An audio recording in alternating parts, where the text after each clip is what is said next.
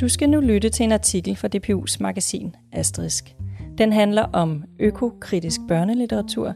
Det er en ny type litteratur, der gør op med det romantiserede forhold til naturen, som ellers dominerer børnelitteraturen. Formålet med denne type litteratur og det analyseperspektiv, den bringer i spil, er ikke at moralisere, men at bidrage til børn og unges dannelse og forståelse af naturen ved at give dem plads og mulighed for selv at tage stilling til de spørgsmål, teksterne rejser. Det er i hvert fald sådan, DPU-forsker Anna Karlskov Skyggebjerg ser på det. Hende har jeg interviewet til den her artikel, og den hedder Moderne økopoesi propper ikke meninger ned i halsen på børn. Den er skrevet af mig og læst op af mig, Mathilde Vejersø, og jeg er redaktør for Asterisk.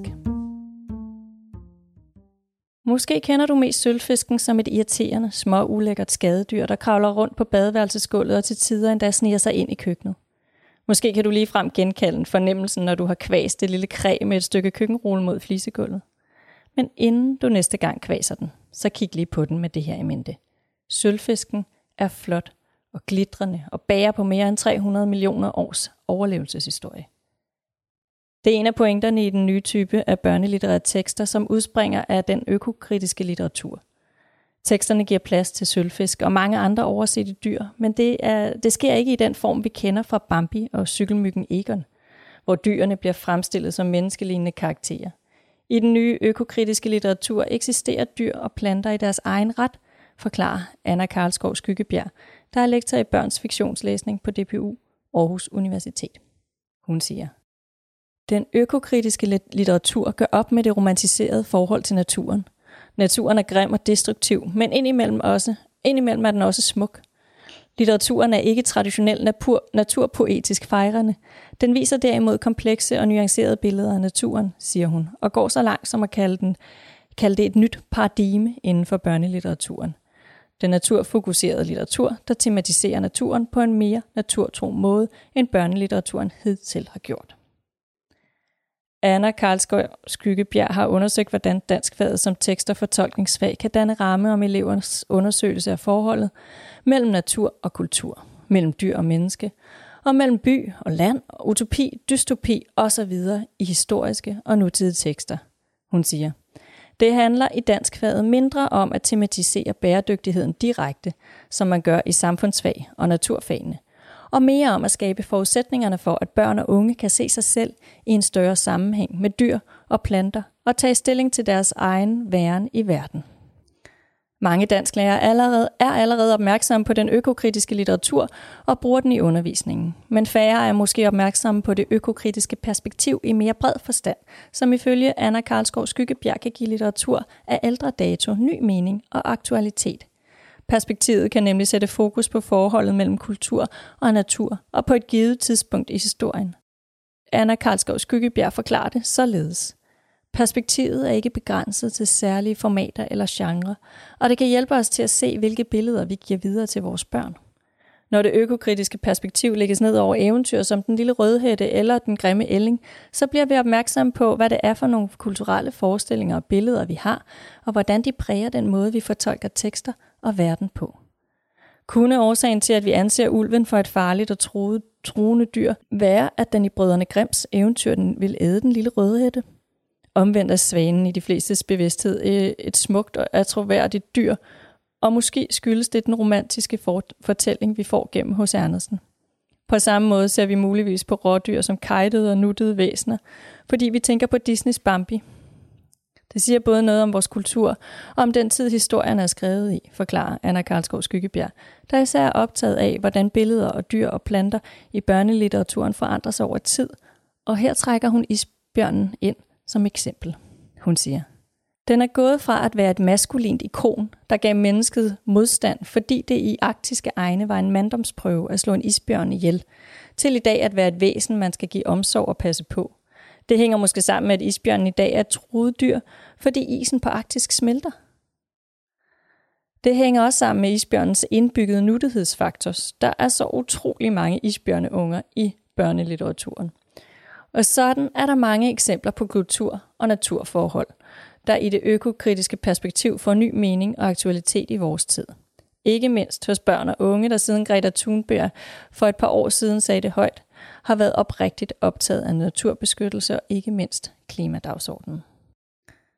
Nu tænker du måske, hvad kan litteraturlæsning og undervisning bidrage med, når det handler om klimaproblemer? Og det er da heller ikke på litteraturens banehalvdel, vi konkret skal, kan, skal og kan løse klimaudfordringerne, understreger Anna Karlskov Skyggebjerg. Hun siger, litteraturundervisningen skal ikke konkurrere med naturvidenskaben. Den skal supplere den og byde ind med en dannelsesdimension, der hjælper eleverne til at forstå sig selv i forhold til naturen. Allerede i 2011 satte australierne Geraldine Massey og Claire Bradford fokus på udviklingen af et økologisk medborgerskab, eco-citizenship hedder det på engelsk, i humanistisk økokritik. Deres definition af økologisk medborgerskab indebærer en indsigt i sammenhængen mellem det lokale og det globale, samt en motivation til at handle og tage ansvar for, naturlig, for natur og miljø, uden at skele til en eventuel nytteværdi for mennesker. Og det er her, litteraturen kan byde ind, forklarer Anna Karlskov Skyggebjerg. I forskningspublikationen på tværs af Norden, økokritiske strømninger i nordisk børne- og ungdomslitteratur udgivet af Nordisk Ministerråd her i 2021, skriver hun – når børnelitterære tekster viser forskellige naturbilleder og skildrer dyreliv fra forskellige synsvinkler, er de med til at engagere og opfordre deres læsere til at reflektere over verdens tilstand og forestille sig forskellige fremtidsscenarier og natur for natur og mennesker. Hvis man anerkender børnelitteraturen som et bidrag til barnets almene udvikling og dannelse som økologisk ansvarlig medborger, kan også børnepoesien have indflydelse på naturens tilstand og fremtid, ligesom det omvendte naturligvis er gældende, at naturfænomener virker som inspirationskilde for børnepoesien.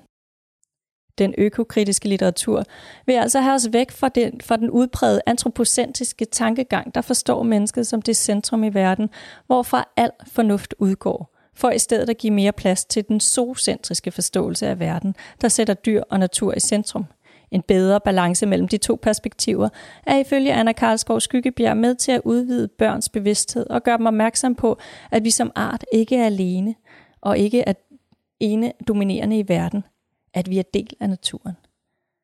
Den antropocentriske selvkritik er også i spil i Bjarne Reuters nye børnebog Historien om Englebassen fra 2021. Her er omdrejningspunktet den distance, der er opstået mellem mennesker og natur som konsekvens af vores højeffektive, urbaniserede og moderne samfund. Bjarne Reuter tematiserer forholdet mellem by og land, siger øh, Anna Karlskov Skyggebjerg og fortsætter. Men også forholdet mellem generationer tematiserer han. Han skriver sig ind i en tendens i tiden, som blandt andet behandler det moderne menneskes fremmedgjorthed over for naturen. Bogen prikker til den forældregeneration, som har bosat sig i storbyen, hvor de lever travle karriereliv langt væk fra naturen. Forældrene er fortabte, men børnene kan reddes. De to børn, Karl og Vida, sættes på et tog til det uspolerede Røste Esbeløv, langt ude på landet, hvor de skal holde sommerferie med deres lidt pussige farfar. Med det økokritiske perspektiv kan vi analysere, hvad der er på spil i den her fortælling, forklarer Anna Karlsgaard Skyggebjerg.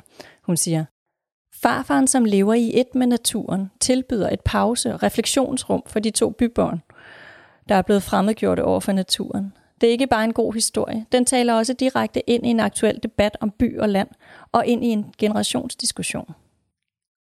Selvom der er civilisationskritik at spore hos Bjarne Reuter, så er vi ikke vidner til en ny ideologisk moralisering, som den vi så i 1970'erne med eksempelvis Flemming Kvist Møllers Snuden, som var tydeligt kritisk over for kapitalismen og social uretfærdighed. Og svenske Svend Wernstrøm, der adresserede køn og kapitalisme og forurening. Problemet med en del af børnelitteraturen i den periode var, pointerer Anna Karlsgaard Skyggebjerg, at ideologi og kapitalismekritik havde det med at overtage historierne. Det var ikke så tydeligt dengang, men det er det i dag, mener hun, og forklarer det sådan her. Mens Kvist Møllers bøger om snuden stadig er sjove for både børn og voksne i dag, så kan Wernstrøm ikke stå den historiske distance, fordi fortællingerne ikke er gode nok i sig selv.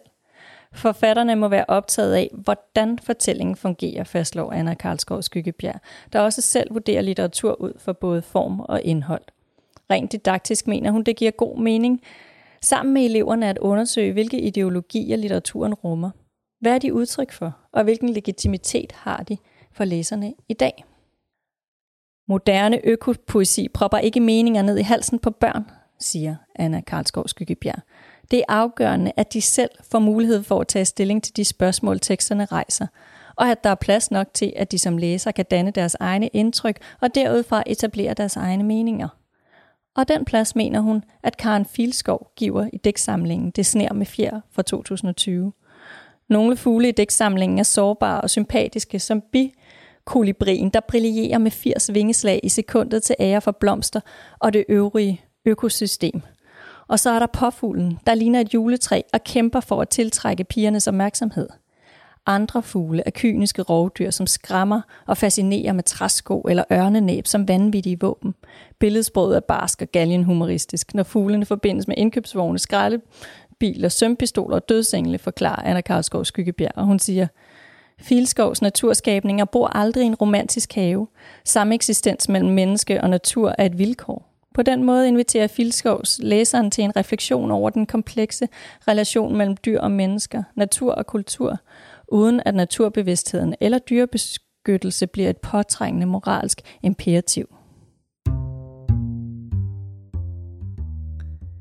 Det var artiklen om økokritisk børnelitteratur og det økokritiske perspektiv, som man kan bruge til at analysere børnelitterære tekster med, nye som gamle. Måske, måske giver det dig lyst til at se nærmere på noget af det her litteratur. Det fik jeg i hvert fald, og jeg kan anbefale dig at se nærmere på Karen Filskovs øh, Det sner med fjer. Du kan også gå ind i tekstversionen af denne her artikel og se digtet om påfuglen. Det var alt for nu.